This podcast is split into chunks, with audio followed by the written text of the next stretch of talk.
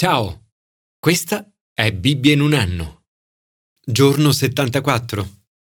Nel mio primo anno di università a 18 anni decisi di leggere per la prima volta il Nuovo Testamento da Matteo all'Apocalisse. Dopo una settimana arrivai ad una conclusione. È vero. Nonostante questo, non fu semplice iniziare a seguire Gesù. Pensavo che se lo avessi seguito la mia vita sarebbe stata noiosa e che avrei dovuto rinunciare ad ogni piacere. Ma alla fine ho accettato. Oggi posso dire che in Gesù ho trovato qualcosa di infinitamente più grande della felicità.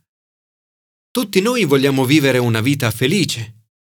La felicità, dice Aristotele, è il significato e lo scopo della vita, l'intero scopo e fine dell'esistenza umana.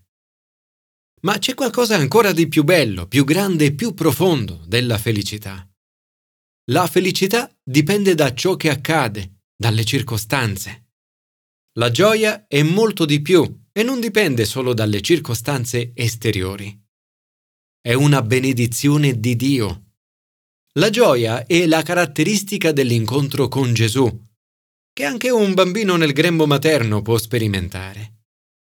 Il brano di oggi del Nuovo Testamento usa la parola beati, il cui significato dal termine originale greco è essere destinatari privilegiati della benedizione di Dio, e quindi fortunati e felici per questo.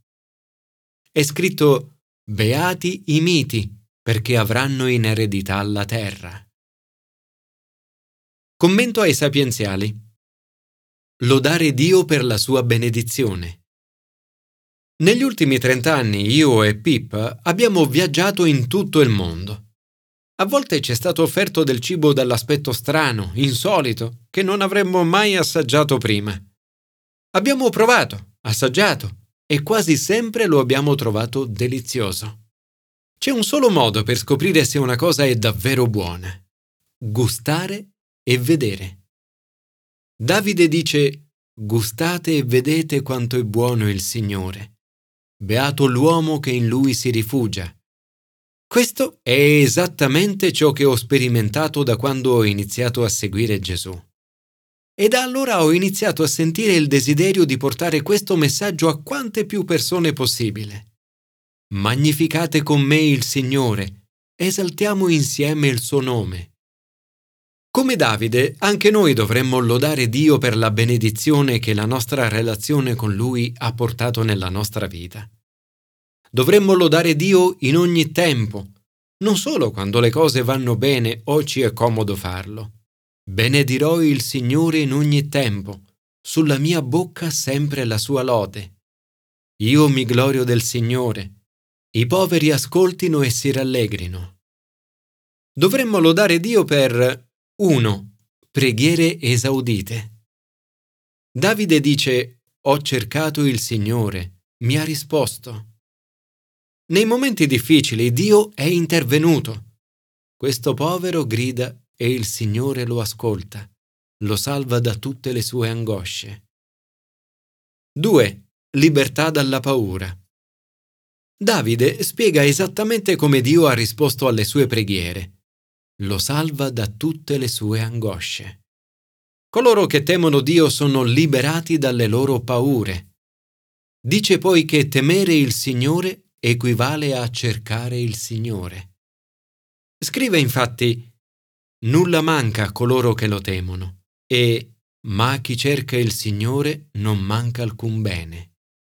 3. Volti raggianti. Una delle cose che ho sempre notato nei visi degli amici cristiani, anche prima di diventarlo io, è stata la loro espressione raggiante. Guardate a lui e sarete raggianti. I vostri volti non dovranno arrossire. 4. Protezione angelica. L'angelo del Signore si accampa attorno a quelli che lo temono e li libera. È emozionante e sorprendente sapere che mentre preghiamo e adoriamo Dio, sperimentiamo la sua protezione angelica. C.S. Lewis ha detto Ogni gioia trabocca spontaneamente nella lode. La gioia è incompleta finché non viene espressa. Signore, Grazie perché prometti di liberarmi da tutte le mie paure. Grazie perché il tuo angelo crea un cerchio di protezione intorno a me mentre prego. Signore, ti ringrazio, ti lodo e ti adoro. Commento al Nuovo Testamento. Credere alle promesse di benedizione di Dio. Maria è piena di grazia. L'angelo dice, hai trovato grazia presso Dio. In questo brano Elisabetta e Maria riconoscono e celebrano il modo in cui Dio le ha benedette. Piena di Spirito Santo e rivolgendosi a Maria, Elisabetta canta Benedetta tu fra le donne e benedetto il frutto del tuo grembo. A cosa devo che la madre del mio Signore venga da me? E beata colei che ha creduto nell'adempimento di ciò che il Signore le ha detto. L'enfasi che viene data alla fede di Maria è qualcosa di molto significativo.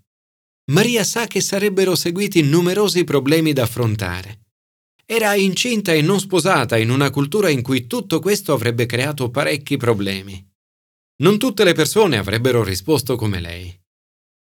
Eppure sceglie di accogliere la benedizione di Dio. Accoglie il saluto di Elisabetta e canta il canto oggi noto come il Magnificat. Lo spirito di Maria esulta in Dio, suo Salvatore, perché Dio per lei grandi cose ha fatto. Sotto certi aspetti quella di Maria è una benedizione esclusiva benedetta tu fra le donne. Maria è uno, la madre del Signore. Maria porta nel suo grembo il figlio di Dio, Gesù, il benedetto.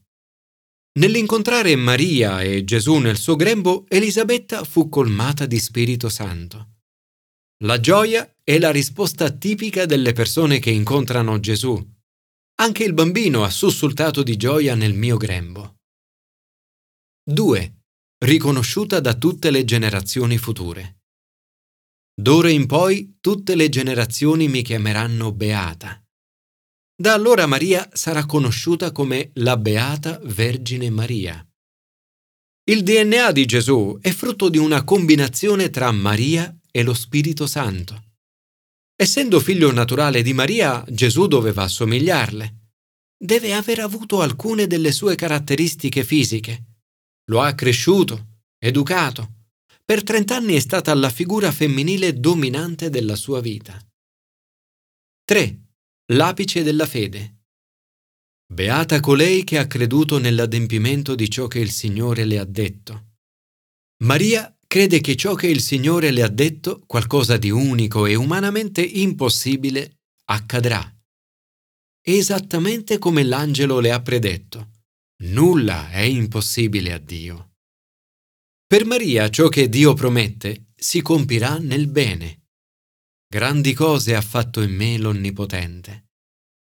Corri Tembum ha detto La fede vede l'invisibile, crede all'incredibile e riceve l'impossibile. Ovviamente, e sotto molti aspetti, Maria è unica. Eppure, in un certo senso, la benedizione di cui Maria parla non riguarda solo lei, ma può riguardare anche noi. Ognuno di noi è benedetto dal Salvatore, Dio mio Salvatore. La promessa di ricolmare di bene gli affamati, cioè la promessa della grazia di Dio capace di soddisfare la nostra fame spirituale, vale anche oggi per me e per te. Signore, Grazie per la straordinaria fede di Maria. Lei ha creduto che tu potessi fare ciò che era umanamente impossibile. Come Maria, desidero che la tua benedizione mi aiuti ad adorarti sempre di più. Commento all'Antico Testamento. Sperimentare ora la benedizione della presenza di Dio. Questi avvenimenti avvennero quando il Signore parlò con Mosè. Quella che fu una benedizione speciale di Dio per Mosè, ora è offerta a tutti noi. Anche noi oggi possiamo sperimentare la benedizione di Dio che parla alla nostra vita. La presenza di Dio in mezzo al suo popolo era da tutti considerata una grande benedizione e responsabilità. La tenda del convegno, dove abitava la presenza di Dio, era in mezzo agli altri accampamenti. A tutti è assegnato un ruolo e una responsabilità. Ad un particolare gruppo di persone, i Leviti, viene assegnato un ministero particolare a tempo pieno. Sono consacrati con l'unzione e ricevono l'investitura per esercitare il sacerdozio. Saranno affidati completamente a Dio. La vita del popolo di Dio rotava letteralmente attorno alla presenza di Dio. Era la chiave della loro identità, del loro successo e della loro grazia. Tuttavia vi erano delle limitazioni nell'accedere alla presenza di Dio.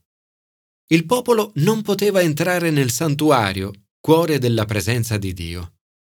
Un fatto che ci aiuta a comprendere lo straordinario messaggio del Nuovo Testamento. Con Gesù questo limite è stato rimosso. Ora abbiamo tutti la possibilità di sperimentare la piena grazia della presenza di Dio con noi. Il tema della benedizione della presenza di Dio è molto ricorrente in tutte le scritture. Gesù ci dona la presenza di Dio. Gesù ci ha donato lo Spirito Santo, che è presenza potente di Dio che dimora in noi. La presenza di Dio è qualcosa che possiamo sperimentare soprattutto quando ci riuniamo. E un giorno avremo la possibilità di conoscere la presenza di Dio faccia a faccia. Signore, grazie perché mi concedi grazie e benedizioni. Come hai fatto con Mosè, ti prego di parlare con me oggi.